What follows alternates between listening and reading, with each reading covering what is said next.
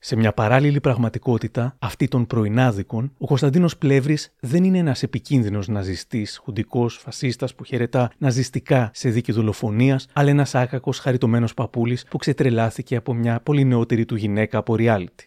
Σε μια άλλη παράλληλη πραγματικότητα, ο Πλεύρη δεν έχει καταδικαστεί από την ελληνική δικαιοσύνη, δεν έχει διασπείρει fake news, δεν είναι αρνητής του ολοκαυτώματος, αλλά είναι ο πιο διαπρεπής επιστήμονας της χώρας, ο πιο διαβασμένος, ο πιο έγκριτος διανοούμενος που παίζει την ιστορία στα δάχτυλα. Και τέλος, σε μια άλλη παράλληλη πραγματικότητα, σε αυτήν εκατοντάδων χιλιάδων τηλεθεατών του YouTube, ο Πλεύρη δεν είναι μια τηλεοπτική περσόνα που προσβάλλει χιδέα τους άλλους στα κανάλια με την ασταμάτητη ρητορική μίσους του, αλλά ένας εξαιρετικά αστείος και ετοιμόλογος ρήτορας, ένα τρολ που προκαλεί άφθονο γέλιο και μοιράζει εγκεφαλικά στους αντιπάλους του.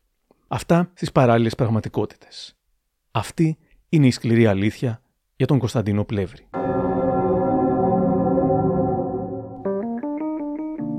Είναι τα podcast της LiFO. Γεια χαρά, είμαι ο Άρης Δημοκίδης και σας καλωσορίζω στα Μικροπράγματα, το podcast της LiFO που φιλοδοξεί κάθε εβδομάδα να έχει κάτι ενδιαφέρον. Αν θέλετε να μας ακούτε, ακολουθήστε μας στο Spotify, τα Apple Podcasts ή το site Μικροπράγματα της LiFO.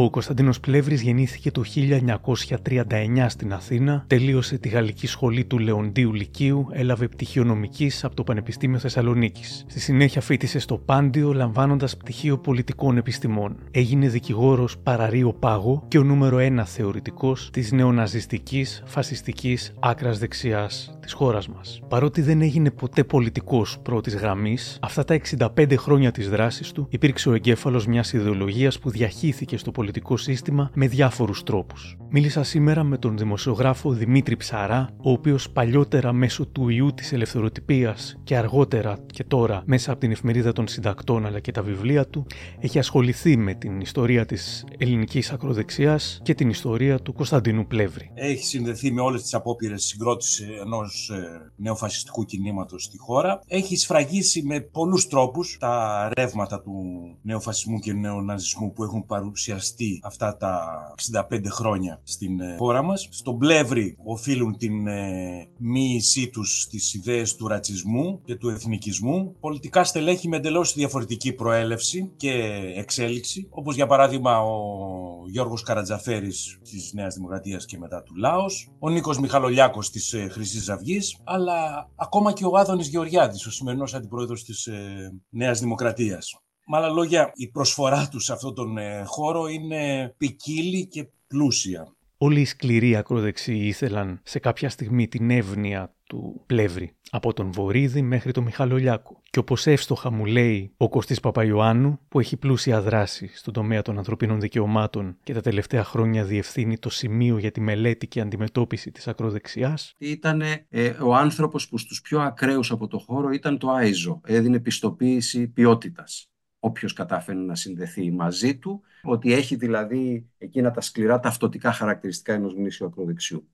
Εγώ είμαι υπέρ του συντάγματος, πάντα. Πάντα πιστεύω στο σύνταγμα, με έναν όρο. Ο συνταγματάρχης να είναι καλός.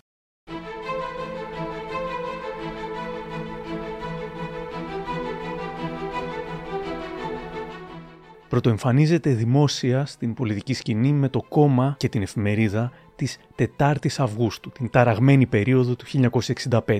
Το κόμμα είχε στρατιωτική δομή με πυρηνάρχες κλπ. και θύμιζε τον Μεταξά, ο οποίος είχε κάνει το περίφημο πραξικόπημα της 4ης Αυγούστου του 1936. Αλλά μου λέει ο Δημήτρης Ψαράς... Η πρώτη πολιτική του άμεση ανάδειξη έγινε την περίοδο της ε, δικτατορίας όταν ε, ανέλαβε την διεύθυνση του προσωπικού γραφείου ενός από τους πραξικοπηματίες του Ιωάννη Λαδά, ο οποίος ήταν από τους πιο σκληροπυρηνικούς και ο Πλεύρης βρέθηκε, όπως και ο υπαρχηγός της 4ης Αυγούστου, ο Δημόπουλος, στο στενό πυρήνα της ηγεσίας της δικτατορίας. Η ιδιαιτερότητα του Πλεύρη σε σχέση με, με τους ανθρώπους στους οποίους συνεργάστηκε στην περίοδο της δικτατορίας και τον, ε, έναν από τους δασκάλους του, τον Γεώργιο Γεωργαλά, αλλά και τον ε, ε Ιωάννη Λαδά, τον πραξικοπηματία, ο οποίος τον, ε, του ανέθεσε τα καθήκοντα του ε, διευθυντή του ιδιαίτερου γραφείου του, είναι ότι αυτός επέμενε στο νεοναζιστικό χαρακτήρα της ε, οργάνωσης που έπρεπε να έχει η δικατορία. Ενώ οι στρατιωτικοί είχαν άλλη λογική, είχαν τη μια λογική ότι δεν πρέπει να υπάρχει μια ξεχωριστή ιδεολογία του καθεστώτος που να μοιάζει με τον φασισμό ή τον ναζισμό, αλλά περιορίζονταν στη λογική μιας ε, αυστηρά εθνικιστικής στρατιοκρατικής οργάνωσης. Η διακήρυξη του κόμματος 4η Αυγούστου, που προηγήθηκε φυσικά της δικτατορία, είχε εξόφθαλμε ομοιότητε με το πρόγραμμα του Γερμανικού Ναζιστικού Κόμματος, του NSDAP. Ήταν και αυτή αρθρωμένη σε 24 παραγράφους, ενώ το γερμανικό ήταν 25, και ζητούσε τα ίδια πράγματα, μεταξύ των οποίων και ευγονιστικά στοιχεία κτλ.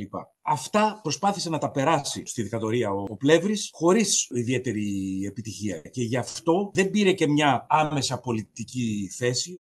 Ο ίδιος μετά την πτώση της δικτατορία διηγείται ότι ο Παπαδόπουλος ε, δεν του επέτρεψε κάτι τέτοιο. Και έτσι, ενώ η αρχική θέση του απέναντι στο πραξικόπημα της, ε, του 67 ήταν ε, ενθουσιώδης, μετά από λίγο εμφανίζεται ότι είναι η νεοναζιστική αντιπολίτευση στο εσωτερικό του καθεστώτος, διαφωνώντας ακόμα και με τον υπαρχηγό του κόμματος 4 Αυγούστου, Δημόπουλο, ο οποίος ανέλαβε καθήκοντα και στην Συμβουλευτική Επιτροπή, έγινε και δημοτικός σύμβουλος στο Δήμο της ε, Αθήνας και ορίστηκε και γενικός γραμματέας από τον Παπαδόπουλο στο Υπουργείο Γεωργίας. Το αποτέλεσμα ήταν να, να έχουμε διάσπαση αυτού του κόμματος. Ήταν το μόνο κόμμα που λειτουργούσε την περίοδο της κατορίας, το κόμμα 4 Αυγούστου, και διασπάστηκε ο Δημόπουλος από τον ε, Πλεύρη. Από τότε θα έχανε θέσεις εξουσίας, καθώς επέμενε στα άκρα χωρίς να στρογγυλεύει τις ναζιστικές του απόψεις. Σε δύο σημεία μόνο ακολούθησε η δικατορία της συμβουλές του Πλεύρη.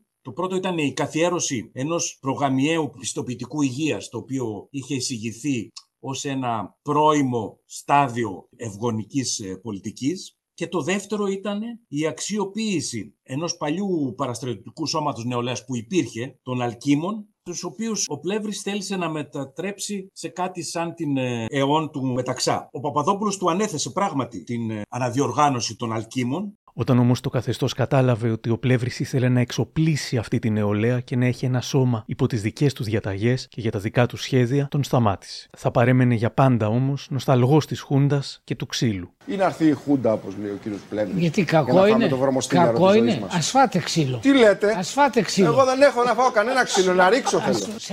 Εσάς τη δημοσιογράφη. Οδοπία. Ναι. Στην οδοπία ναι. θα πάτε. Έχει πει αρκετές φορές ότι πιστεύει πως οι δολοφονίες των πολιτικών πολιτικών αντιπάλων του θα ήταν μια καλή λύση. Μιλώντας στο Ελλάς Ορθόδοξη, θα έλεγε πως. Θα σας δείξω φωτογραφίες από τη Γιάρο να δείτε τι κάνουν στη Γιάρο. Από το βόλεϊ μπολ μέχρι το ένα, το άλλο κτλ. Τα ίδια, τα ίδια λέει περίπου και ο Στυλιανός Πατακός σε συνεντεύξεις του ότι καλοπερνούσαν το λίγο πολύ. Βεβαίως καλοπερνούσαν. Δηλαδή ισχύει. Ε, δεν ε, γινόντουσαν ε, βασανιστήρια. Εγώ όχι ποτέ. Εγώ διαφωνώ με αυτή την τακτική. Εγώ το έχω πει, είναι ξεκάθαρο ότι έπρεπε να είχε εκτελεστεί κόσμος. Όχι να τους έχουν στη Γιάου να καλοπερνούν. Γενικά έπρεπε να εκτελεστεί κόσμος. Αυτή είναι η άποψή του. Προσπαθεί να πείσει και τη Χούντα, την οποία επιχειρεί να ναζιστικοποιήσει. Παράλληλα, επιχειρεί να κάνει διεθνή καριέρα. Μου λέει ο Κωστής Παπαϊωάννου. Ε, ομολογημένα ε, η επιδίωξή του ήταν να μπολιάσει ας πούμε την, ε, την ιδεολογία του καθεστώτος της 21ης Απριλίου με πολύ έντονο φιλετισμό και αντισημιτισμό. Αντισημιτισμό στην δικτατορία της, της 21ης Απριλίου δεν ανοιχνεύεται εύκολα. Πλεύρης εκείνη την περίοδο βρίσκει την ιδανική ευκαιρία για να αποδοθεί σε μια προσπάθεια διασύνδεσης και με νεοφασιστικές οργανώσεις της Ευρώπης. Η πιο γνωστή είναι η η Ordine Nuovo στην Ιταλία, αλλά και διασυνδεόμενος και με τις ελληνικές πρεσβείες στο εξωτερικό και με τέτοιες οργανώσεις, να στοχοποιήσει Έλληνες οι οποίοι δραστηριοποιούνται στο εξωτερικό κατά της Χούντας. Το ότι στη Χούντα η δικαιοσύνη δεν πολυλειτουργούσε το ξέραμε. Ο ίδιος αποκαλύπτει, για καλό νομίζει, πώς τιμωρούνταν όσοι η Χούντα ήθελε να τιμωρήσει. Επί Χούντας. Ποια δικονομία, τι μας νοιάζει δικονομία, τι παραμύθια. Ήρχονται στα γραφεία του Λαδά, τους φαίνανε ήταν κάτι εσατζίδες, τους λέγανε ποιος σας έδωσε ναρκωτικά, λέγανε θα σας τα πω όλα μην με δίνετε, θα φας το ξύλο και θα τα πεις όλα. Τρώγαν το ξύλο, αποκαλύπταν όλους τους συνεργάτες τους, όλους και, και δεν πήγαιναν στο δικαστήριο, όχι, όχι. Με απόφαση του Υπουργού Δημοσίας Τάξης του Λαδά πηγαίνανε εξορία και δουλεύαν στην οδοπία, όχι θα κάθονται στη φυλακή. Για το ρόλο της ομάδας Πλεύρης στα γεγονότα του Πολυτεχνείου μας λέει ο Δημήτρης Ψάρας. Η οργάνωση του Πλεύρη, το κόμμα 4 Αυγούστου, είχε παρουσία την περίοδο της εξέγερσης του Πολυτεχνείου. Με στενούς συνεργάτες του Πλεύρη, τον Καλέτζη, έναν Τσιαπούρα, αλλά και τον ε, Νικόλα Μιχαλολιάκο, τον μετέπειτα αρχηγό της ε, Χρήσης Αυγής, ο οποίος ήταν τότε σε πολύ νεαρή ηλικία, αλλά μετήχε στο κόμμα του Πλεύρη. Συμμετέχουν μαζί με τις ε, αστυνομικές δυνάμεις στα επεισόδια εναντίον των ε, φοιτητών. Μάλιστα, ο συνεργάτης του Πλεύρη και μέλος του κόμματός του και συνεργάτης και του Μιχαλολιάκου, Ηλίας Τσιαπούρης, είναι αυτός που από το Υπουργείο Δημόσιας Τάξης πυροβολούσε εναντίον ε, φοιτητών το δραματικό βράδυ της 16ης προς 17η Νοεμβρίου του 1973 παραπέμφθηκες στην δίκη για το Πολυτεχνείο, αλλά πρόλαβε να διαφύγει στο εξωτερικό και έτσι η κατηγορία σε βάρος του για δολοφονίες δεν μπόρεσε να εκδικαστεί μέχρι τέλους. Η σχέση του με τη δικτατορία σταμάτησε όταν ο Ιωαννίδης αντικατέστησε τον Παπαδόπουλο. Ο Ιωαννίδης είχε τους δικούς του και μάλιστα επί δικτατορίας του ο Πλεύρης φυλακίστηκε και θα έμενε στη φυλακή μέχρι και την πτώση της Χούντας.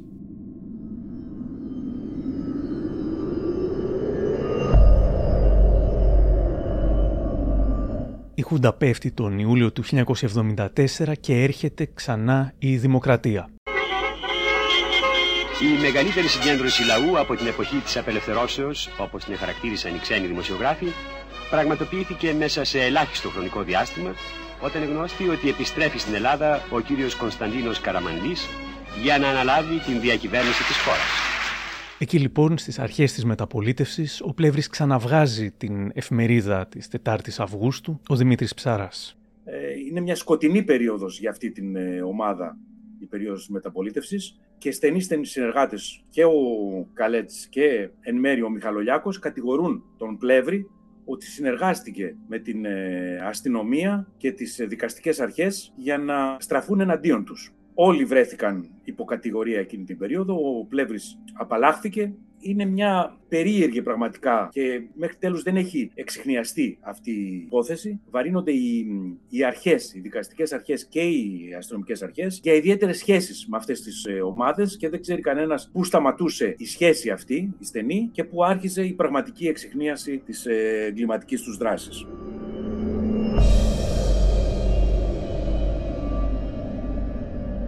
Ο Μιχαλολιάκος τότε δεν δικάστηκε καν. Ο Πλεύρης κατηγορήθηκε και για τα επεισόδια στην κηδεία του αρχιβασανιστή της Χούντας του Μάλιου του 1976 και για τις βομβιστικές επιθέσεις τα πρώτα χρόνια της μεταπολίτευσης που είχαν σκοπό να προκαλέσουν χάος, εκ νέου κατάλυση της δημοκρατίας και νέα δικτατορία. Μετά από πολλές δικαστικές περιπέτειες κρίθηκε αθώος για όλα αυτά. Χάρη σε δικαστικές αποφάσεις για άλλες υποθέσεις, αποδείχτηκε ότι ο Πλεύρης είχε σχέση με την ΚΙΠ του Καραμανλή, νυν ΕΙΠ. Μερίδες του νεοφασισμού της μεταπολίτευσης, με πιο χαρακτηριστική περίπτωση τον Γκαλέτζη που έμεινε πολλά χρόνια καταδικασμένος σε τη μεταπολίτευση για δράση νεοφασιστική. Αυτός έχει βγάλει μέχρι και βιβλίο για τον Πλεύρη που τον ε, κατηγορεί για χαζοχαφιέ της ΚΙΠ, αργυρώνει το απαταιωνίσκο κτλ. κτλ.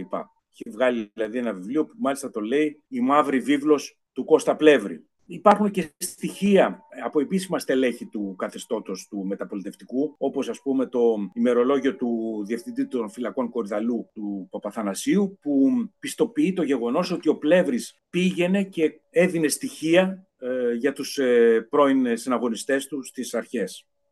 Αυτό είναι ένα στοιχείο που το κρατάει ο Μιχαλολιάκος επί χρόνια σε βάρος του Πλεύρη. Τα επόμενα χρόνια θα κυκλοφορούσε πολλά βιβλία, υποστηρίζοντας πως το ιστορικό του έργο έχει πιστές παραπομπές. Έχω πιστή παραπομπή. Σε όλα υπάρχει πιστή παραπομπή, διότι πουθενά δεν λέμε ανακρίβεια. Βέβαια, όπως θα δούμε αργότερα, διάφορες πιστές παραπομπές του οδηγούσαν σε ψεύτικα και κατασκευασμένα κείμενα, όπως τα πρωτόκολλα των σοφών της Σιών, που έχει αποδειχτεί πως ήταν μια μεγάλη απάτη. Τη δεκαετία του 80 ακολουθεί ας πούμε σόλο καριέρα, συμβουλεύοντας όμως διάφορους νεότερους και αργότερα, όπως όλοι οι αντίστοιχοι, εκμεταλλεύεται στο έπακρο κάθε ευκαιρία αναταραχή στην κοινωνία. Όπως στις αρχές του 90 την εισρωή μεταναστών από τα σοβιετικά καθεστώτα που κατέρευσαν και από την Αλβανία, λέει ο Δημήτρης Ψάρας. Ο Πλεύρης θα ξαναβγεί στην ε, επιφάνεια, μάλιστα κατά περίεργο τρόπο αρχίζει να περιοθεύει σε σχολεία προκειμένου να διαφωτίσει τους μαθητές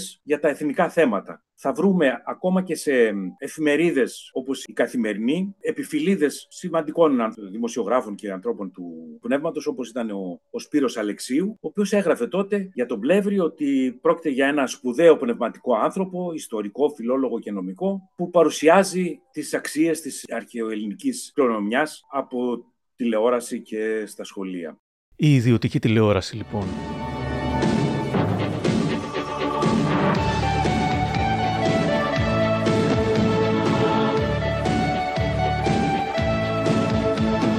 Ενώ στην ΕΡΤ που ήταν η μόνη τηλεόραση μέχρι το 1989 δεν υπήρχε κίνδυνος να κληθεί ο πλεύρης για να κάνει τα κηρύγματα μίσους του, τα ιδιωτικά κανάλια διαπίστωσαν ότι οι προκλήσεις πουλάνε. Ακόμα και αν σχεδόν όλη η Ελλάδα έβλεπε τον πλεύρη με απέχθεια στην τηλεόραση, τον έβλεπε. Και αν τον τέριαζαν με κάποιον που έκανε επίσης τηλεοπτικό χαμό, jackpot.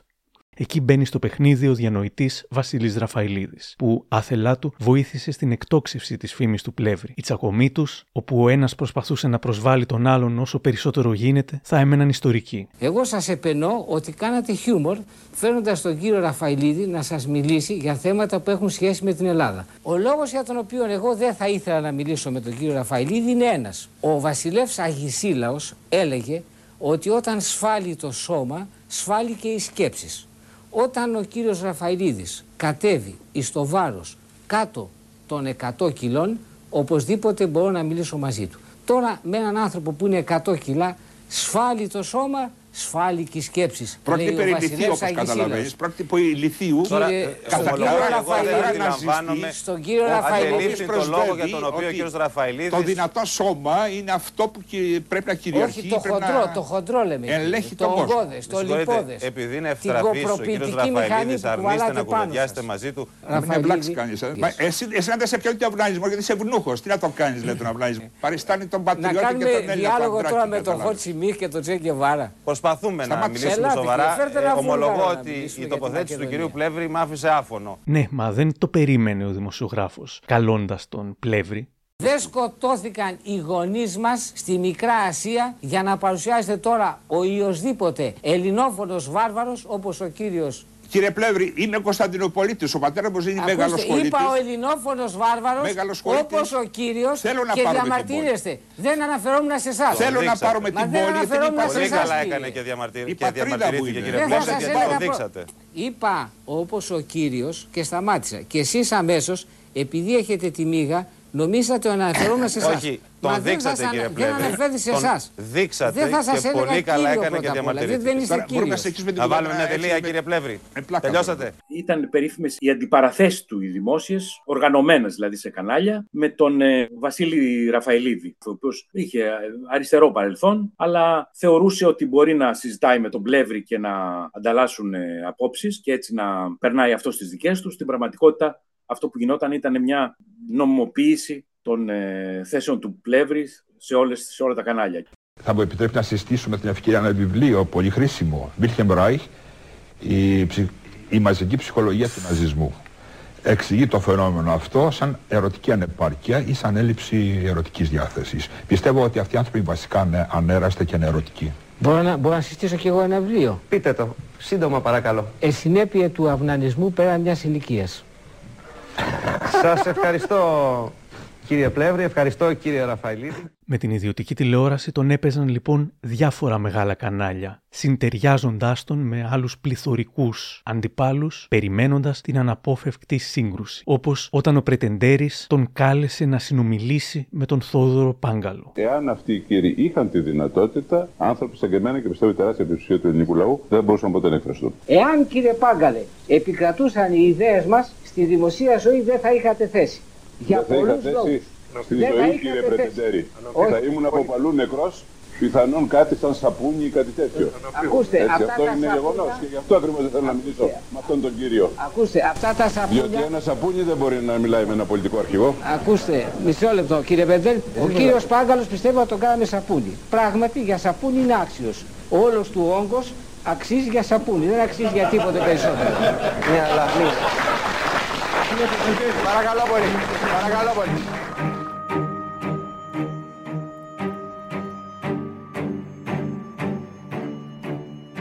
Πέρα όμως από τα μεγάλα κανάλια, ο Πλεύρης είχε πλέον και ένα μικρότερο αλλά σταθερό βήμα, ο Δημήτρης Ψάρας. Ο Πλεύρης είχε αναλάβει μια εκπομπή στο κανάλι Τελεσίτη, το κανάλι το οποίο είχε αποκτήσει ο Καρατζαφέρης χάρη στην ε, προσωπική φιλία και την εμπιστοσύνη της ε, Μαρίκας Μητσοτάκη. Και ο Πλεύρης θα χρησιμοποιήσει αυτό το βήμα στο Τελεσίτη, εν συνεχεία ονομάστηκε το κανάλι Τηλεάστη, για να προβάλλει τις ίδιες νεοναζιστικές και νεοφασιστικές του ιδέες. Είχε μάλιστα αποκτήσει τόσο μεγάλη εκτίμηση, είχε αποκτήσει εκτίμηση στον χώρο, όχι απλώς της παραδοσιακής ακροδεξιάς, αλλά και της ευρύτερης δεξιάς, ώστε εμφανιζόταν και ως δημοσιογράφος. Ε, Είχε πάρει τότε μια περιβόητη συνέντευξη από τον τότε δήμαρχο της Αθήνας, τον Δημήτρη Αβραμόπουλο. Έβαζε τον ε, κύριο Αβραμόπουλο να απολογείται για το ότι δεν είναι αρκετά εθνικιστής, ότι δεν έχει βάλει αρκετά αγάλματα αρχαιοελλήνων στην ε, Αθήνα, ότι δεν ξέρει τόσα πολλά πράγματα όσα ξέρει ο τόσο ελληνομαθής ε, Πλεύρης.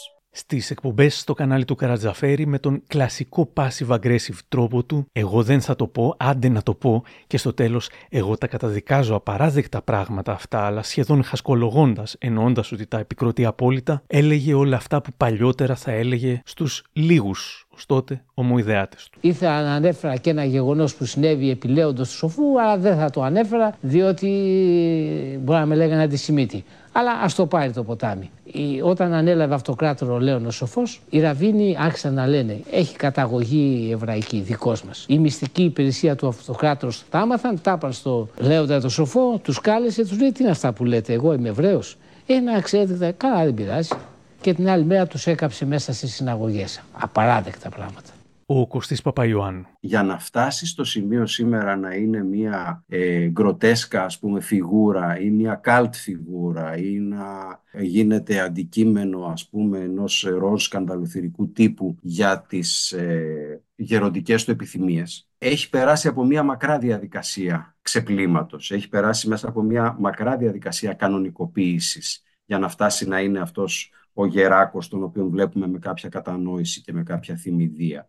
Θέλω να πω ότι ο Πλεύρης έβρισκε φιλόξενο στασίδι σε τηλεοπτικά στούντιο, κυρίως περιθωριακών καναλιών, trash τηλεόρασης, αλλά με τόση συχνότητα, με τόση πυκνότητα και από πολλούς από τους οικοδεσπότες του και με τέτοια αναγνώριση και σεβασμό, που αυτός ο άνθρωπος, ο οποίος ήταν ένα στοιχείο που για πολλές δεκαετίες ε, φλέρταρε με την ε, αντιδημοκρατική παραβατικότητα. Ανήκε σε ένα ακροδεξιό ποινικό περιθώριο ή συναγελαζόταν μαζί του. Έφτασε να αντιμετωπίζεται ως ένας ιστορικός μέσα στη μεγάλη και μακρά αναμπουμπούλα του Μακεδονικού. Το 93. Μπράβο, ξέρω, την πρώτη μάχη. Την πρώτη μάχη. Οπότε και κανονικοποιήθηκαν πάρα πολλές ακροδεξιέ εθνικιστικές φωνές. Υπήρχαν περιπτώσεις που τον πλεύρη τον καλούσαν σε σχολεία να μιλήσει στα παιδιά για την ελληνικότητα της Μακεδονίας. Άρα όταν σε ευαίσθητους τομείς όπως είναι ο, ο χώρος της εκπαίδευσης, όπως είναι τα μέσα ενημέρωσης, ε, δηλαδή διαμορφωτές της κοινής γνώμης και συνειδήσεων σε διαφορετικές ηλικιακές ομάδες και κοινωνικές ομάδες. Όταν λοιπόν κανονικοποιείται αυτός ο λόγος,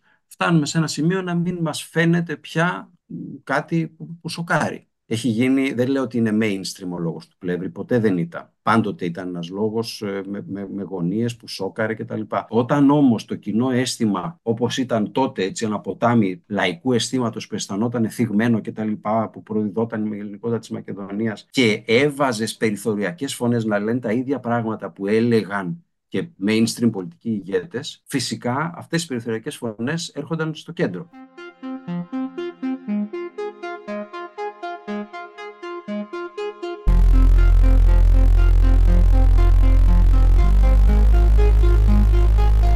Είμαστε στην δεκαετία του 90 και στα κανάλια ο Πλεύρης θα προσπαθούσε να πουλήσει ακόμα και τον Γκέμπελς ως φιλέλληνα, εδώ στον Άσο Αθανασίου και το Μέγκα. Στο βιβλίο μου Γκέμπελς έχω το ημερολόγιο του Γκέμπελς κατά τη διάρκεια του πολέμου του 40, όπου λέγουν οι Γερμανοί ύμνους για την Ελλάδα. και το παρουσιάζω. τώρα. Ο φιλοναζισμός σας δεν βγαίνει μόνο από εκεί. Ρωτάω ευθέως. Εγώ είμαι Είναι φιλοχιτλερικό ή φιλοναζιστής ή όχι; Ακούστε. Εθνικιστής μπορεί να είναι όσο θέλει. Μάλιστα. Ναζιστής είναι. Ακούστε ένα δεκάτη κύριε. Στο ναζιστής και στις ετικέτες τις οποίες έχετε εσείς οι δημοσιογράφοι εξαπολύσει προς όλες τις κατευθύνσεις, δεν θα παρασυρθώ εγώ σε αυτό το παιχνίδι. Εγώ αυτή τη στιγμή έρχομαι ως ένας Έλλην. Θα παντρευόσασταν μια μαύρη. Εξαρτάται από υπό ποιε προποθέσει και γιατί να παντρευτώ μια μαύρη. Χαθήκαν οι λευκές. Θέλετε να, πει, να, να σας πω ότι είμαι ρατσιστής και δεν θα πάρω μια μαύρη. Μια μαύρη δεν θα έπαιρνα και δεν μου αρέσουν τα χαρακτηριστικά της. Εσείς δεν, μου λέτε, εσείς δεν μου λέτε μια πυγμαία θα την παντρευόσαστε. Ταυτόχρονα το 1995 θα ήταν στα κανάλια και με την δικηγορική του ιδιότητα. Τον είχε προσλάβει ο ένας από τους τρεις σατανιστές, ο Δημητροκάλης, στην επωνομαζόμενη δίκη της χρονιάς. Αυτή τη στιγμή δεν είναι εμφάνισης ανωτά του δικαστηρίου να είναι εξαπλωμένοι αυτοί οι κύριοι με τις φωτογραφικές μηχανές και να φωτογραφίζουν τον πελάτη μου. Ελάτε στην ψυχολογική του θέση. Τι εχθές όλες οι τηλεοράσεις είχαν βγάλει απόφαση για τους σατανιστάς, για την ιέρια. Ωραία, πέστε μου, είναι εμφάνιση δικαστηρίου αυτή. Μας ενοχλεί ως άτομα. Το 1999 ο Πλεύρης ξανακατεβαίνει στην πολιτική για να εξαργυρώσει την τηλεοπτική αναγνωρισιμότητά του. Φτιάχνει την πρώτη γραμμή. Στις ευρωεκλογές παίρνει 50.000 ψήφους, δεν είναι και λίγες, αλλά με το 0,7% δεν βγάζει ευρωβουλευτή. Ενδιαφέρον είναι ότι συνεργάζεται με τη Χρυσή Αυγή του Μιχαλολιάκου. Στη συγκεκριμένη περίπτωση, μου λέει ο δημοσιογράφος Δημήτρης Ψαράς. Θα τα σπάσει με τον ε, Μιχαλολιάκο.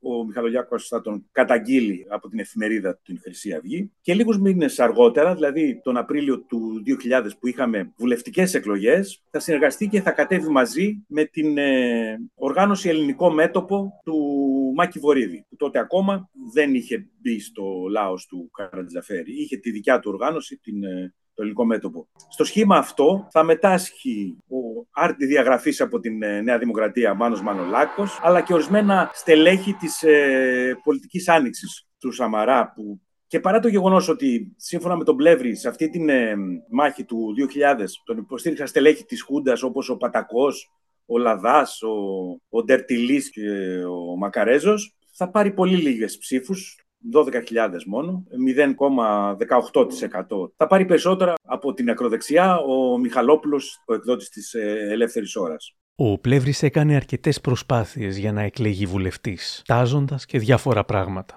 Εάν εγώ εκλεγώ βουλευτής, θα πάω να ορκιστώ φορώντας κουστανέλα.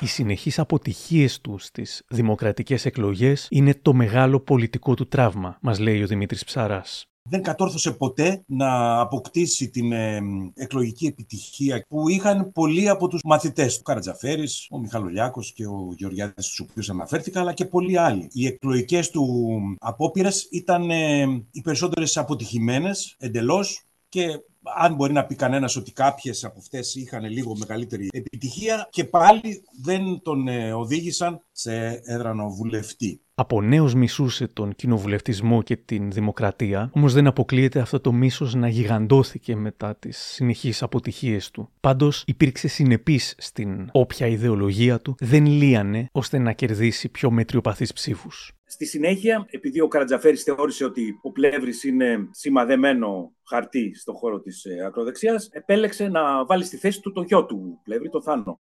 Αυτή τη στιγμή ο περισσότερος κόσμος με ξέρει ως γιος του Κώστα Πλεύρη και είναι πραγματικότητα ότι το φορτίο είναι πολύ βαρύ διότι ο πατέρας μου υπήρξε ένα πολύ και είναι, όχι απλώς υπήρξε και είναι ένα μεγάλο κεφάλαιο για τον εθνικό χώρο και έκανε πολλούς αγώνες για τις εθνικές ιδέες σε μια εποχή που πραγματικά τα πράγματα ήταν πολύ δύσκολα. Αυτό είναι το βαρύτερο φορτίο για εμένα. Δεν είναι απλώς ένα όνομα, είναι ότι γνωρίζω ότι ο πατέρας μου αγωνίστηκε για ιδέες. Αυτές τις ιδέες θέλω και εγώ να υπηρετήσω και για αυτές τις εθνικές ιδέες επιθυμώ να αγωνιστώ. Άλλωστε, παρόλο που είμαι δικηγόρος και είμαι και 30 χρονών, ε, λόγω αυτής της οικογένειας που έχω μεγαλώσει, που οφείλεται και στον πατέρα μου αλλά και στη μητέρα μου, επέλεξα σε μια μεγάλη ηλικία να πάω στι ειδικές δυνάμεις και να υπηρετήσω, διότι ακριβώς ε, μέσα μου βρίσκεται σφινωμένη η ιδέα του έθνους.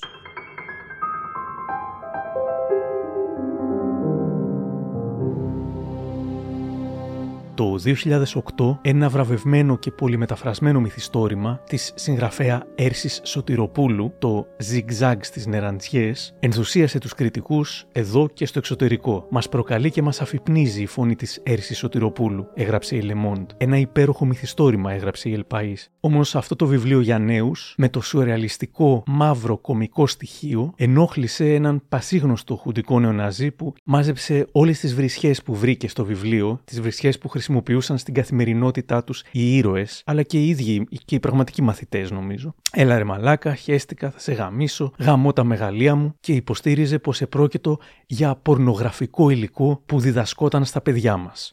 Ο ορισμός του snowflake και του ηθικού πανικού. Πώς θα υποδεχτείς τη νέα χιλιετία, Σιτ, με μία μπύρα στο ένα χέρι και τον που στο άλλο. Αυτό ξαναπέστο. Χε, γα τα μεγαλεία μου. Μα πού ήσουνα; Η αδελφή μου μα πρέπει να την πάρω από εκεί μέσα. Σκάσε. Τώρα θα σε γα και μην μπεις κουβέντα. Το βιβλίο αυτό το αγόρασε το Υπουργείο Πολιτισμού και το διέθεσε εις τα σχολικά βιβλιοθήκας. Και φυσικά νάτος πάλι στις ειδήσεις. Εδώ στον Α και την Ελιστάη. Ένα πορνογραφικό βιβλίο το οποίο περιγράφει... Γιατί το λέτε πορνογραφικό; Το έχετε διαβάσει; Μου έδειξαν συνεργάτες μου τα επίμαχα κατεσά σημεία.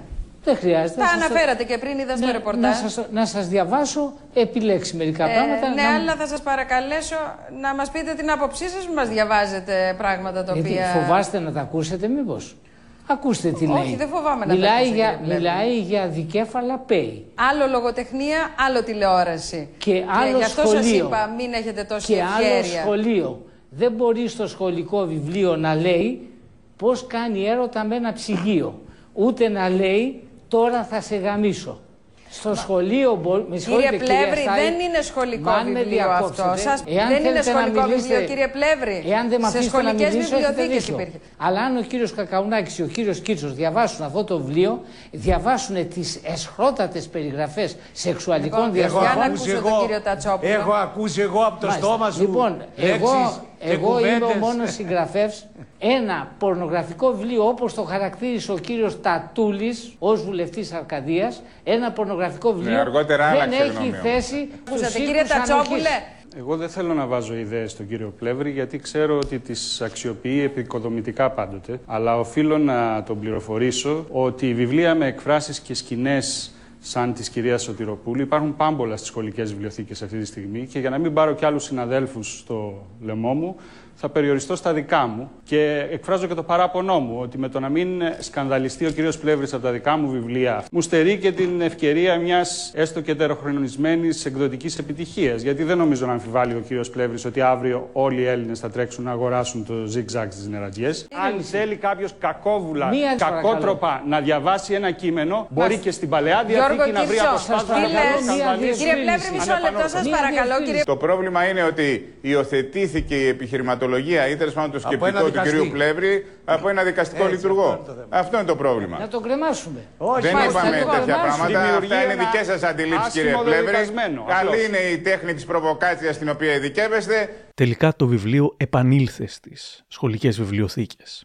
Η συγγραφέα Έρση Σωτηροπούλου θα έλεγε πως αυτοί που σκανδαλίστηκαν, σκανδαλίστηκαν όχι από ακατάλληλες λέξεις ή από σκηνές, αλλά επειδή μια γυναίκα τόλμησε να πει κάποια πράγματα με το όνομά τους.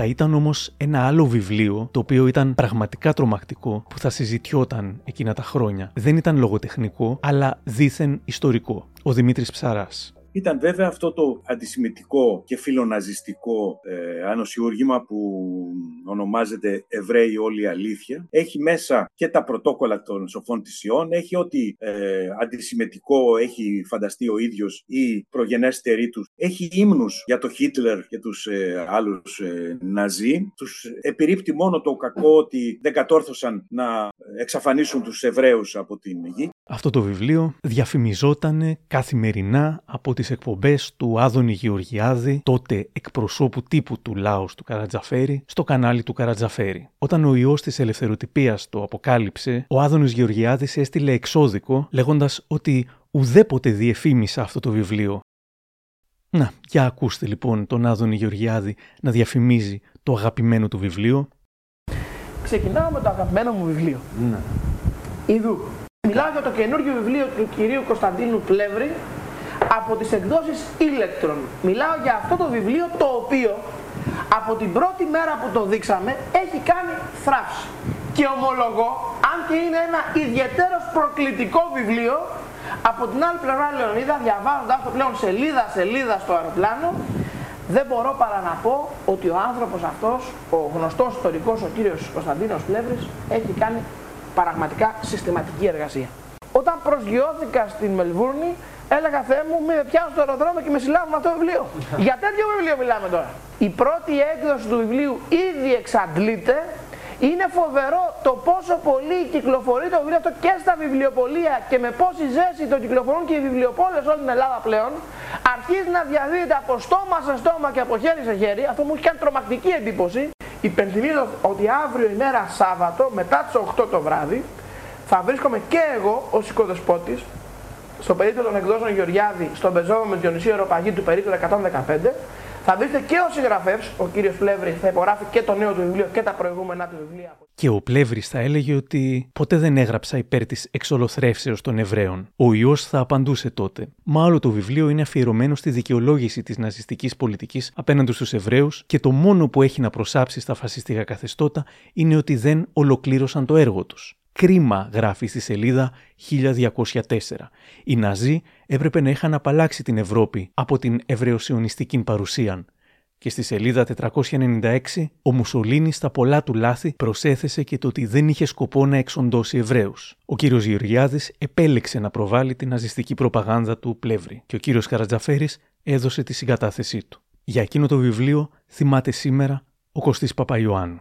Νομίζω ότι η περίπτωση του Πλεύρη είναι, είναι μια περίπτωση που δοκιμάζει τις αντοχές μιας ε, δημοκρατίας και μάλιστα τότε όντας σε μια τελείως άλλη περίοδο ιστορική της ακροδεξιάς υπήρχαν άνθρωποι εμού συμπαραλαμβανομένου που θεωρούσαμε ότι δίνουμε περισσότερη αξία από όσοι αξίζει στον ε, Πλεύρη βάζοντάς τον να παρουσιάζεται ως διοκόμενος από τη δημοκρατία. Αργότερα και εγώ μπορεί να μην ενδιαφέρει σε αυτή τη συζήτηση τώρα αλλά Έχω την ανάγκη να το πω, δημοσίως ε, είπα ότι έσφαλα τότε.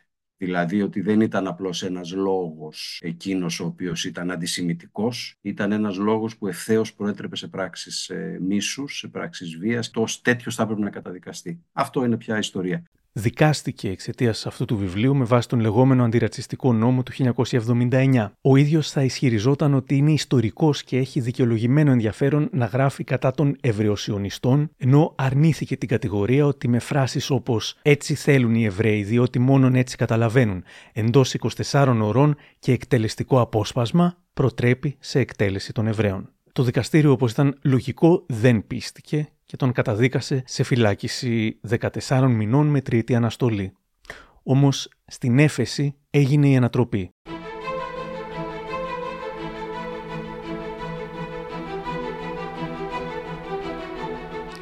Από ό,τι φαίνεται, η απόφαση αποδέχτηκε πλήρως τους ισχυρισμούς Πλεύρη πως δεν προέτρεπε σε βία ούτε καν σε ρατσιστική διάκριση με φράσεις όπως Εβραίος και άνθρωπος είναι έννοιες αντιφατικές, δηλαδή μία αποκλεί την άλλη, ή όλη τον εγκληματική συμπεριφορά δικαιολογεί τας πράξει των Ναζί εναντίον των και κάτι περισσότερον τας δικαιώνει, η ιστορία της ανθρωπότητας θα καταλογίσει στον Αδόλφο Χίτλερ ότι δεν απείλαξε ενώ η δύνατο την Ευρώπη από τους Εβραίους, είναι υπάνθρωποι, έτσι θέλουν οι Εβραίοι, διότι μόνο έτσι καταλαβαίνουν εντός 24 ωρών και εκτελεστικό απόσπασμα. Όχι, δεν προέτρεπε σε ρατσιστική διάκριση ή βία σύμφωνα με την ελληνική δικαιοσύνη. Το πιο ανησυχητικό είναι ότι πήγε και στον Άριο Πάγο, ο οποίος επικύρωσε σκανδαλωδώς την ήδη σκανδαλώδη αθώωση. Επειδή ελέγχθη ότι έγραψα ένα βιβλίο για τους Εβραίους και αρνούμε το ολοκαύτωμα, αθωώθηκα παμψηφί. Ο Δημήτρης Ψαράς. Ταυτόχρονα αυτή η απόφαση δείχνει ότι οι απόψεις του Πλεύρη και ο ίδιος ο Πλεύρης δεν είναι ένα περιθωριακό στοιχείο. Έχει σχέση με αυτό που έχουμε ονομάσει βαθύ κράτος, δηλαδή κάποιους μηχανισμούς υπερσυντηρητικούς που φτάνουν μέχρι σημείου φιλοχουντισμού ή ακόμα και φιλορατσισμού και φιλοαντισημιτισμού και που δεν έχουν ακόμα και τώρα 50 χρόνια, μισό αιώνα από τη μεταπολίτευση και δεν έχουν ξεριζωθεί αυτοί οι πυρήνες του βαθέως κράτους. Δεν, δεν βρίσκουμε και τρόπο να να συμβεί κάτι τέτοιο. Το χειρότερο είναι ότι αναπαράγονται. Δεν είναι τα ίδια πρόσωπα. Δεν είναι κάποιος χουντικός ο οποίος παραμένει σε ένα πόστο. Είναι ότι αναπαράγονται κάποιες από αυτές τις ιδέες. Και εκεί παίζει ρόλο ο Πλεύρης και εκεί είναι η, η επιτυχία του. Γιατί ο Πλεύρης, επαναλαμβάνω, δεν είναι ένα ε, περιθωριακό ακραίο φαινόμενο, όπως και η ακροδεξιά η ελληνική δεν είναι κάτι τέτοιο. Το βλέπουμε στις μέρες μας με τη συζήτηση που γίνεται για το ζήτημα των, του γάμου των ε, ομοφύλων ε, ζευγαριών. Φυσικά και έχει βάλει το χέρι του στην καλλιέργεια της ομοφοβίας στην ελληνική κοινωνία ο Πλεύρης. Με βιβλία, με ρατσιστικές δηλώσεις, ακόμα και με τυχαίες προσβολές στην τηλεόραση, εδώ κάνει ότι νομίζει ότι ο τηλεοπτικός του αντίπαλος είναι γυναίκα επειδή έχει μακριά μαλλιά. Όπως ο Χριστός ας πούμε. Λοιπόν, θα μιλήσω κύριε λοιπόν. Παυλόπουλε. Ε, δεν ακούω καλά, δεν ξέρω ποια κυρία με διέκοψε. Αλλά εκείνο το οποίο θέλω να πω. Κύριε Πλεύρη, κύριε δεν, Πλεύρη, δεν ακούω καλά, δεν ακούω. Ο κύριος Γιαννόπουλος. Βλέπω από εμφάνιση. Α, είναι κύριος. Α, είναι κύριος, συγγνώμη. Θεωρούσε εξωφρενικό ότι θα εγκαλούνταν για τις ομοφοβικές του δηλώσεις. Σε κάνα δύο μήνες δικάζομαι, διότι μίλησα λέει εναντίον των ομοφυλοφίλων. Με πέρασαν από το πειθαρχικό του δικηγορικού συλλόγου, διότι είπα ότι οι ομοφυλόφιλοι είναι διασταμένοι διότι είπα ότι οι ομοφυλόφιλοι είναι ανώμαλοι, οι λεσβείες, είναι ανώμαλοι. Και ο δικηγορικός σύλλογος καθίσαν κάτι σοβαροί άνθρωποι και μου λέγανε, είπατε αυτό. Και βέβαια όταν τους είδα, τα χάσα. Εγώ δεν ήξερα ότι με είχαν καλέσει και απέναντι μου ήταν ο Βαλιανάτος, ο Δημητράς και άλλοι. Όπω αυτούς τους βλέπετε με δρασίτητα να εμφανίζονται στην τηλεόραση και να λέει ο Βαλιανάτος πρόεδρος των ομοφυλοφίλων. Σαν να λέει πρόεδρος των βιοτεχνών. Ποιο με συγχωρείτε. Με έχετε καλέσει εδώ για να μου μιλήσετε για τους πούστιδες.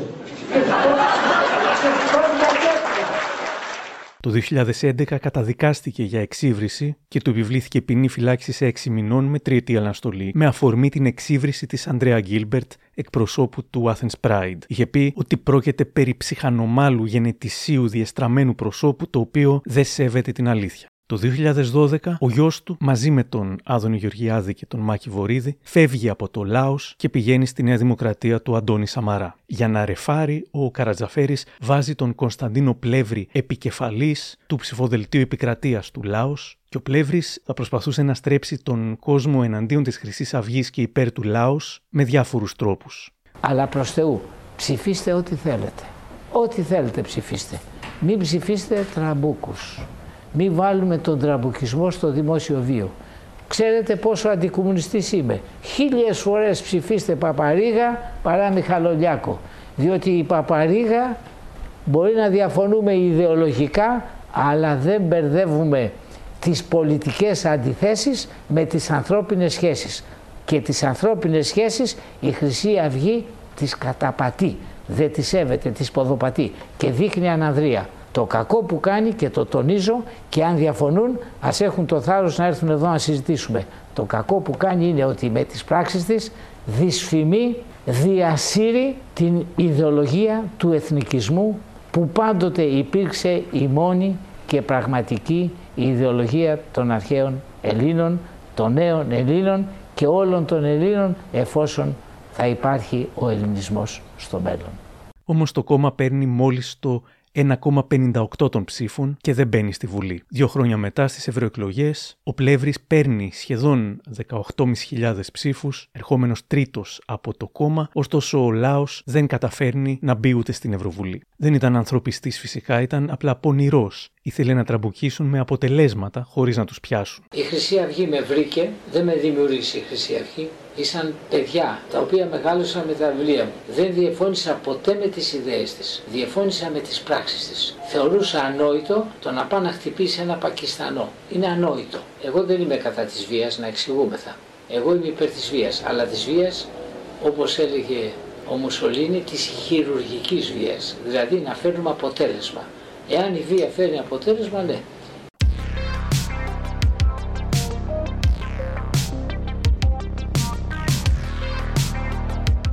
Όντα στο Λάος και βάζοντάς τα με την Χρυσή Αυγή, βρήκε τον δάσκαλό του στο πρόσωπο του Ηλία Κασιδιάρη, ο οποίος είχε ακόμα περισσότερο θράσος και ήταν το ίδιο ετοιμόλογος με αυτόν. Πώς συμβαδίζουν οι απόψεις αυτές, οι ορθές κατ' εμέ, με το ότι το κόμμα του διαθέτει αντιρατσιστική επιτροπή με μαύρους και με μαύρες. Συμφωνώ απολύτως μαζί σας, δεν συμφωνώ με τον κύριο Καρατζαφέρη που φωτογραφίζεται με λαθρομετανάστες. Το έχετε χάσει όταν δέρνατε βουλευτάς του λαού. Ποιον δίραμε; Τον κύριο Γεωργιάδη δώσατε γροθιά και τους ζητήσατε συγγνώμη και προσφάτως. Έχετε δει και το γιο μου. Έχετε δει τον κύριο Ζαφυρόπουλο και φέρατε σιδερογροθιά και σπρέι το οποίο το ρίξατε μπροστά Αν είχα δει όλους αυτούς που λέτε, δεν θα ήμουν εδώ, κύριε Πλεύρη. Θα ήμουν στο Χόλιγουντ. Και αύριο τον Τζακ Νόρις. Αφήστε το ΣΥΖΑ. Και από καταδότες, κύριε Πλεύρη, ξέρετε πολύ καλά τη δουλειά τους. Τη δουλειά του Ρουφιάνου, κύριε Πλεύρη, την γνωρίζετε πολύ καλά. Πότε πέρατε στη φυλακή; Άλλοι μπήκανε στη φυλακή, μια χαρά την περάσατε εσείς. Εσύ τα άρπαζες με το Ελλήνιο τα άρπαζε κύριε Πλεύρη με το Ελλήνιο. Τι έγιναν τα λεφτά από το Ελλήνιο. Τα λεφτά από το Ελλήνιο τι έγινε για απαντήστε μου; Τα λεφτά που πήρατε εκατομμύρια. Που έδωσαν συνδρομή και εκατομμύρια δραχμές. Είχε υποσχεθεί ένα κάτι μεγάλο. Κάποιοι λένε πως επρόκειτο για κόμμα που θα έκανε και αφού μάζεψε τα λεφτά δεν το έκανε ποτέ. Ανταυτού ο Πλεύρης λένε έχτισε τη βίλα του στα Σπάτα θα αναπτύξουν το Ελλήνιο και στη Θεσσαλονίκη και στην Πάτρα. Οπουδήποτε υπάρχει και δρά ελληνισμός, το Ελλήνιο θα είναι μια κίνηση πραγματικά και μόνον ελληνική. Ζητώ λοιπόν εξ ονόματος αυτών των ιδεωδών, ζητώ την ηλική σας βοήθεια. Διότι χωρίς χρήματα δυστυχώς δεν μπορεί να γίνει κάτι. Απαιτούνται χρήματα. δώσουμε 10, 20, 30, 50, ό,τι θέλει κάποιος θα στείλει να συγκεντρώσουμε ένα ποσό για τους σκοπούς του Ελληνίου. Μας έχουν φέρει μέχρι εδώ. Μας υποστήλανε και τις σημαίες μας, μας διδάσκουν και τα αλβανικά, μας κλείνουν και τα σχολεία. Πάντως έβγαλε ένα δελτίο σαν φυλάδιο που λεγόταν Ελλήνιον Σάλπισμα, χωρίς να αλλάξει την Ελλάδα όπως υποσχόταν. Οι ακροδεξιοί θα σχολίαζαν δεικτικά πως γεννημένος από φτωχούς γονείς που είχαν γαλατάδικο στα πατήσια, ο Πλεύρης βρέθηκε με πολυτελέστατες βίλες και είχε συνεργαστεί με τις μυστικές υπηρεσίες που τον διατηρούσαν σαν αρχηγό της ακροδεξιάς για να την κοντρολάρουν. Μετά από αυτή την μάχη των δύο αλφα mails, Σέβομαι ότι είσαι 160 χρονών. Κύριε Όταν θα μπω έξω δίνει. Παρακαλώ κύριε Κασιδιάρη, τώρα σας παρακαλώ να συζητήσουμε κανονικά. Λοιπόν, εγώ θα σας ξαπλώσω ε, κάτω. Λοιπόν, με τι κύριε, λοιπόν, με δύο ζήτσου. Έβγα έξω να δούμε. Λοιπόν, ε, να μου δείξει το αδισμό σου. Ο Κασιδιάρης που έκανε τον ανήξερο σε σχέση με τους ξυλοδαρμούς που είχε ήδη κάνει, θα χτυπούσε και την Λιάνα Κανέλη. Και ο Πλεύρης που όταν ο Κασιδιάρης έδαινε το γιο του ή μέλη του κόμματός του γκρίνιαζε, τώρα θα το χαιρόταν το χάρηκα όμως. άλλο το δεν συμφωνώ και άλλο ότι το χάρηκα ότι Μια περιπέτεια υγείας του Θάνου Πλεύρη θα έδινε την ευκαιρία στον Κωνσταντίνο Πλεύρη να παίξει σε διάφορα συγκινητικά ρεπορτάζ. Ο γιος μου σώθηκε από θαύμα, αλλά και να βρεθεί καλεσμένος στον Θέμο Αναστασιάδη. Καλησπέρα. Ε, όλα ξεκόλα. Ε, τώρα έχω την τιμή εδώ να σου παρουσιάσω το, ναι. το, είναι και καθηγητής, είναι και νομικός και θα έλεγα και διατηρεί και μεγάλη αίσθηση χιούμορ και γνωστός μεγάλος δημοκράτης, ο Κωνσταντίνος Τρεύρης.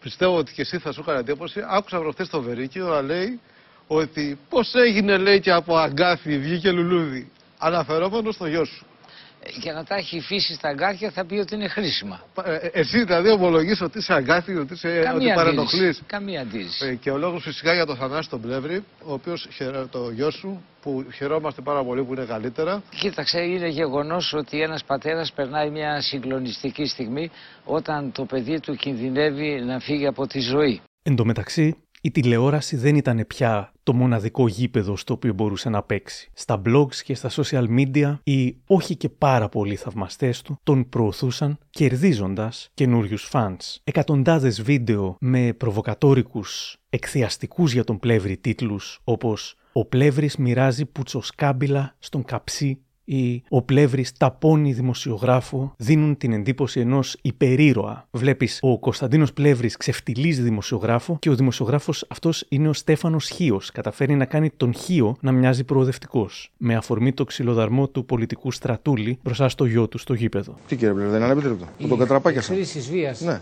την απορρίπτεται; Ναι, την απορρίπτω, βέβαια την απορρίπτω. Όταν πάτε να σκοτώσετε τον Παπαδόπουλο, το απορρίπτετε αυτό; Ποιο Παπαδόπουλο; Το συνταγματάρχη. Δεν πήγαν να το σκοτώσουν δια της βίας. Ε, ο Παναγούλης, δεν το ξέρετε. Μα έκανε αντίσταση ο Παναγούλης. Και σκοτώνουμε ανθρώπους. Δικαιολογείται να σκοτώνουμε. Τους τυράννους τους σκοτώνουμε; Χάιδευε. Είμαι εναντίον πάσης χρήσεως της βίας ως μέσο πολιτικής επιβολής. Υπό αυτή την έννοια καταδικάζω και τη βία η οποία εστράφει εναντίον του Σταματάρχου Παπαδοπούλου. Και μου λέτε ότι ήταν τύρανος. Δηλαδή δέχεστε τη βία, ε; Εγώ δέχομαι τη βία. Εντάξει.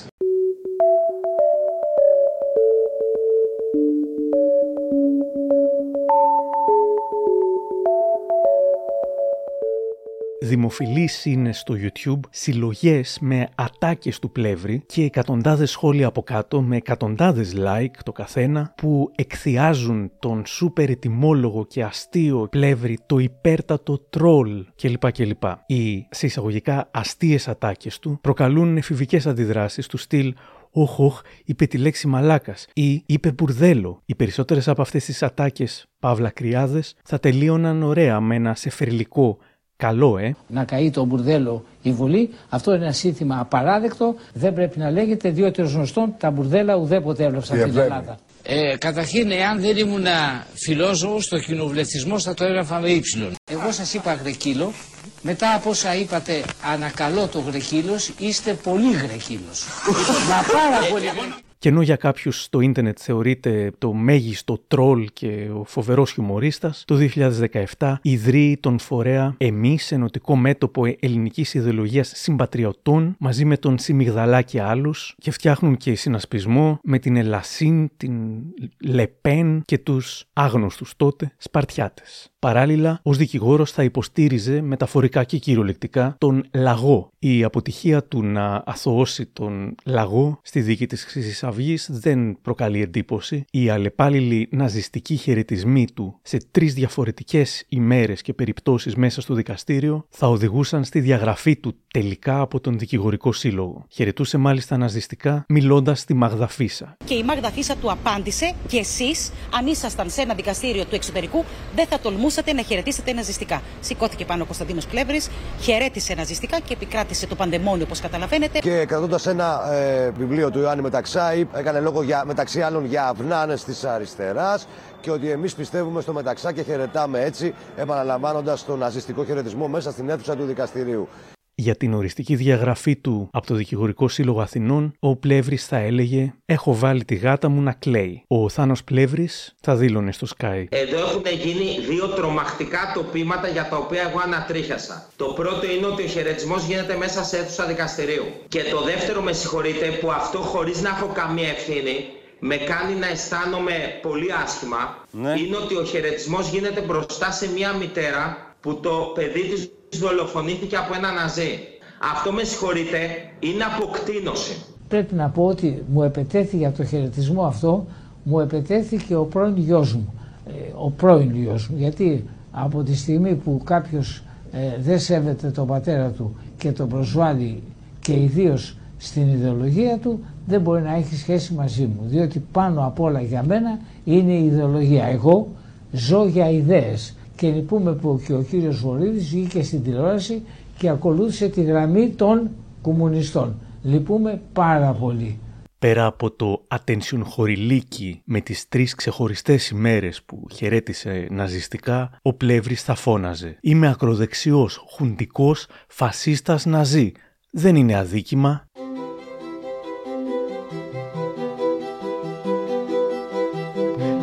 Ρωτώ τον Κωστή Παπαϊωάννου γιατί πιστεύει ότι η ακροδεξιά ή και η απάθεια ή και η νοσταλγία για δικτατορίες ανεβαίνει αφού κάνει μια αυστηρή κριτική στη δημοκρατία όπως βιώνεται σήμερα, καταλήγει. Η δημοκρατία έχει χάσει το χυμό της. Δεν έχει στον πυρήνα της την έννοια της συμμετοχής του ανθρώπου. Ο άνθρωπος δεν κερδίζει σήμερα χαρά και ικανοποίηση και δημιουργικότητα από τη δημοκρατική συμμετοχή χρειάζεται πάρα πολύ δουλειά για να, να ξαναδώσουμε αυτή τη διάθεση, ειδικά σε νέους ανθρώπους, οι οποίοι πάρα πολύ έχουν απομακρυνθεί και από την δημοκρατία και από την πολιτική. Τίποτα από όλα αυτά που είπα εγώ τα τελευταία δύο λεπτά δεν με οδηγεί στη σκέψη ότι ένα πολίτευμα το οποίο ακόμη περισσότερο θα βγάλει τους ανθρώπους έξω από την πολιτική, ένα πολίτευμα το οποίο ακόμη λιγότερο θα τους δίνει τη δυνατότητα συμμετοχής, είναι προτιμότερο. Ίσα ίσα το αντίθετο. Άρα το να, να σταθούμε στην κρίση της δημοκρατίας για να νοσταλγήσουμε δικτατορίες μου φαίνεται άτοπο. Να βρούμε στην κρίση της δημοκρατίας λόγους για να νοσταλγήσουμε καλύτερες δημοκρατικές περιόδους μπορεί και να έχει νόημα.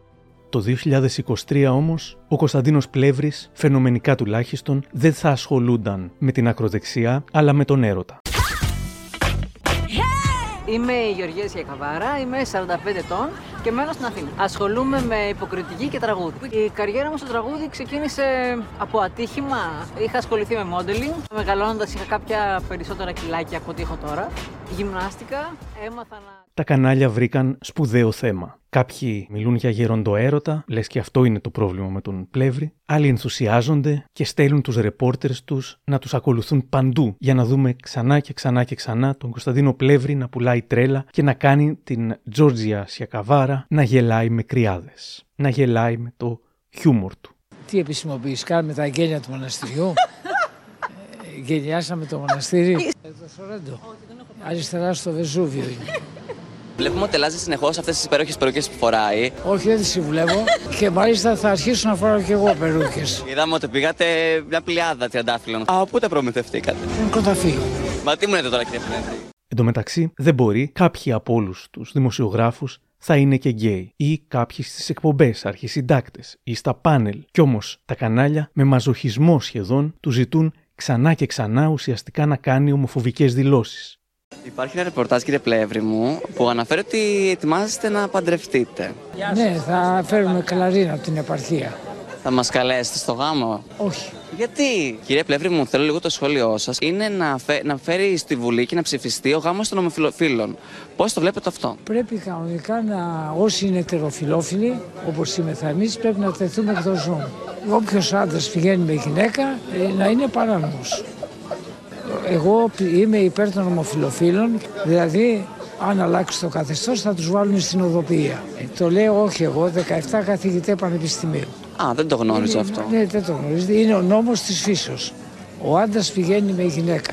Έγινε ένας έτσι ντόρος ε, γύρω από τις δηλώσεις που έκανε η κυρία Μαρία Ιωαννίδου, ηθοποιός, ότι όσοι, υιοθετούν, ε, όσοι γκέι ζευγάρια υιοθετούν παιδιά, ομοφυλόφιλα ζευγάρια, ε, θα βγουν και αυτά αυτομάτως ομοφυλόφιλα. Συμφωνείτε εσείς με αυτό; Πώς θα τα αποκτούν, θα τα αγοράσουνε; Της υιοθεσίας. Αυτό είναι αγορά παιδιού.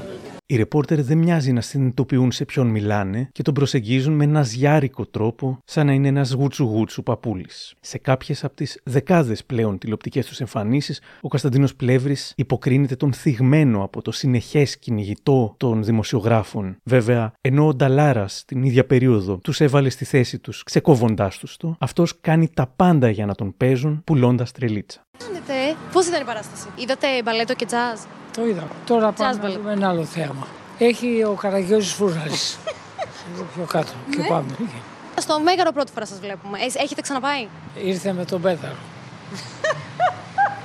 Για το look της κυρίας Χιακαβάρα σήμερα, εσείς ε, επιμελείστε καθόλου; Βέβαια. Συνε... Συνεχώς. Αυτό με απασχολεί.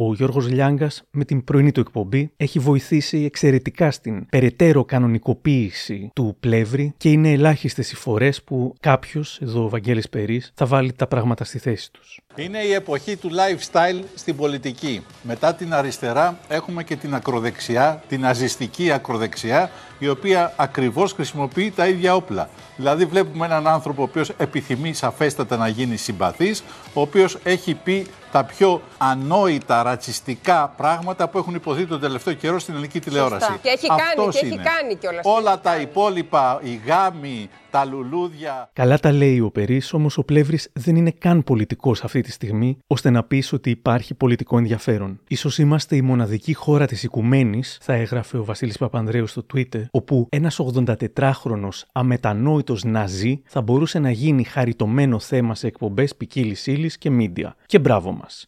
Καταλήγει ειρωνικά.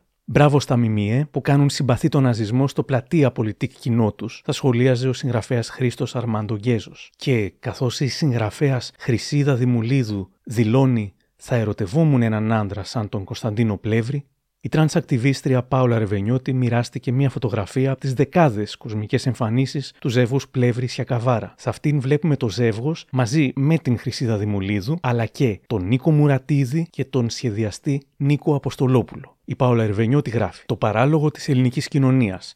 Ένας δηλωμένος φασίστας αγαπάει τον Χίτλερ και φωτογραφίζεται με δύο γκέι και δύο γκέι που φωτογραφίζονται με τον φασίστα που θα τους έστελνε στα στρατόπεδα συγκέντρωσης.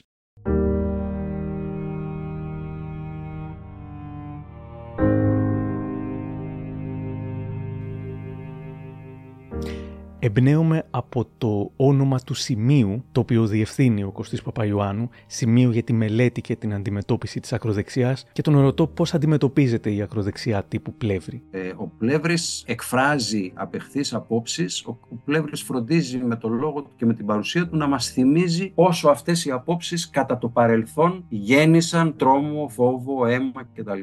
Αυτό που νομίζω πως χρειάζεται πάρα πολύ δουλειά και σκέψη είναι πως τις πιο ελκυστικές εκδοχές της ακροδεξιάς μπορούμε να αντιμετωπίσουμε. Ο Πλεύρης, επειδή δεν είναι μια ελκυστική όψη της ακροδεξιάς, Φυσικά πρέπει κανείς να φροντίζει να τον έχει διαρκώς στο περιθώριο. Πρέπει να φροντίζουμε να λέμε στους ανθρώπους τι ήταν ο Πλεύρης, γιατί πολύ μεγάλο μέρος της διαδρομής του έχει χαθεί πια στη λύθη και στο σκοτάδι. Εν τούτης, εγώ θα έλεγα ότι εκείνες οι ακροδεξιές φωνές, βλέπουμε τι γίνεται, ας πούμε, στην ε, Γερμανία, ένα πάρα πολύ καλό παράδειγμα, πώς έχει φτάσει μια οργάνωση πολιτικό σχηματισμό σαν το AFD να εκφράζει ανοιχτά φιλετικές απόψεις και αυτό βρίσκει δίκο αότα σε μεγάλα κομμάτια του πληθυσμού. Ακριβώς ακριβώς διότι υπάρχουν πάρα πολλά κενά στην πολιτική που, που ασκήθηκε στην Ευρώπη και ασκείται, ακριβώς διότι όσες φωνές θα έπρεπε τα δημοκρατικά κόμματα να πείθουν τον κόσμο δεν το καταφέρουν και κατά τη γνώμη μου κομβικό σημείο σε αυτό, παρόλο που μπορεί κανείς να βρει πολλές ευθύνες και στην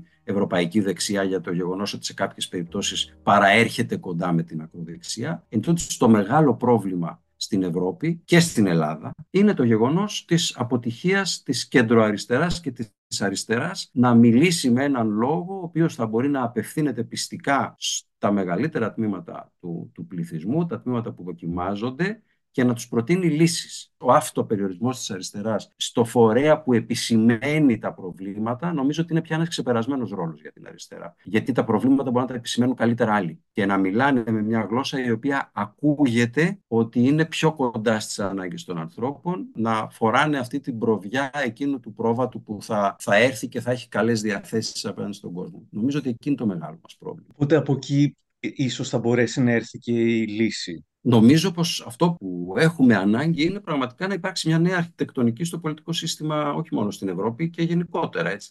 Νωρίτερα, ο Δημήτρης Ψαράς μίλησε για φιλοχουντικά άτομα στην δικαιοσύνη που πολλαπλασιάζονται. Υπάρχει μια συγκλονιστική λεπτομέρεια, ή μάλλον καθόλου λεπτομέρεια. Υπάρχουν και άλλα στοιχεία που μας κάνουν να είμαστε πάρα πολύ επιφυλακτικοί για το κατά πόσον οι μηχανισμοί της δημοκρατίας μας και πρώτα απ' όλα η ίδια η δικαιοσύνη έχουν εκβάλει τα στοιχεία αυτά τα οποία εκμεταλλεύεται τόσες δεκαετίες ο Πλεύρης. Λέω ένα παράδειγμα. Όταν ε, στην πρωτόδικη καταδίκη του βιβλίου του για τους Εβραίους υπήρξε μειοψηφία μιας ε, εφέτου, ονομαζόταν Παγουτέλη.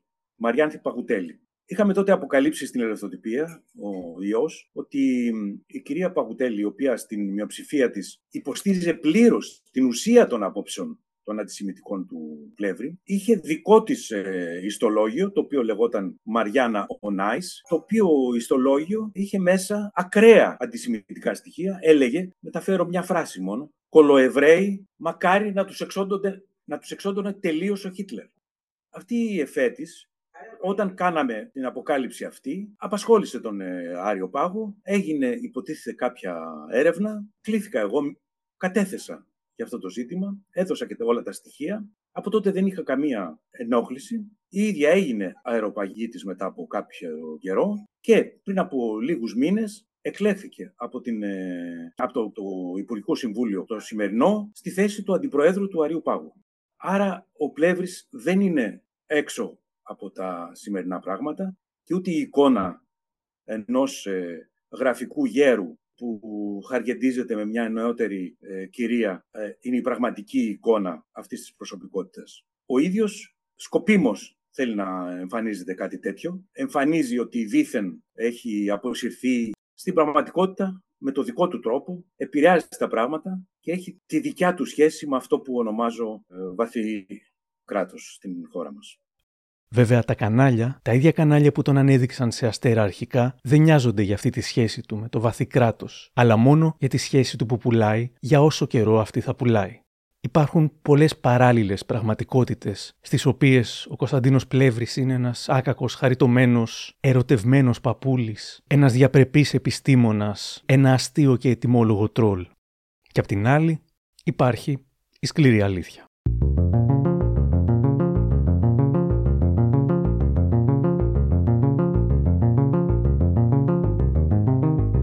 Κάπου εδώ τελειώσαμε. Και αν θέλετε να μας ακούτε, ακολουθήστε μας στο Spotify, στα Apple Podcasts ή στα μικροπράγματα της Life. Γεια χαρά!